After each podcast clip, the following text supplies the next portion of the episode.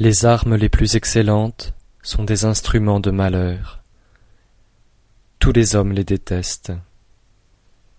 C'est pourquoi celui qui possède le Tao ne s'y attache pas. En temps de paix, le sage estime la gauche.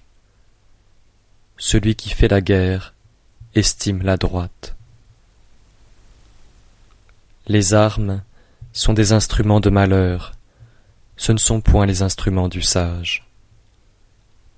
Il ne s'en sert que lorsqu'il ne peut s'en dispenser, et met au premier rang le calme et le repos.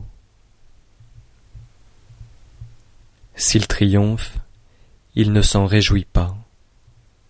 S'en réjouir, c'est aimer à tuer les hommes. Celui qui aime à tuer les hommes ne peut réussir à régner sur l'Empire. Dans les événements heureux, on préfère la gauche. Dans les événements malheureux, on préfère la droite. Le général en second occupe la gauche.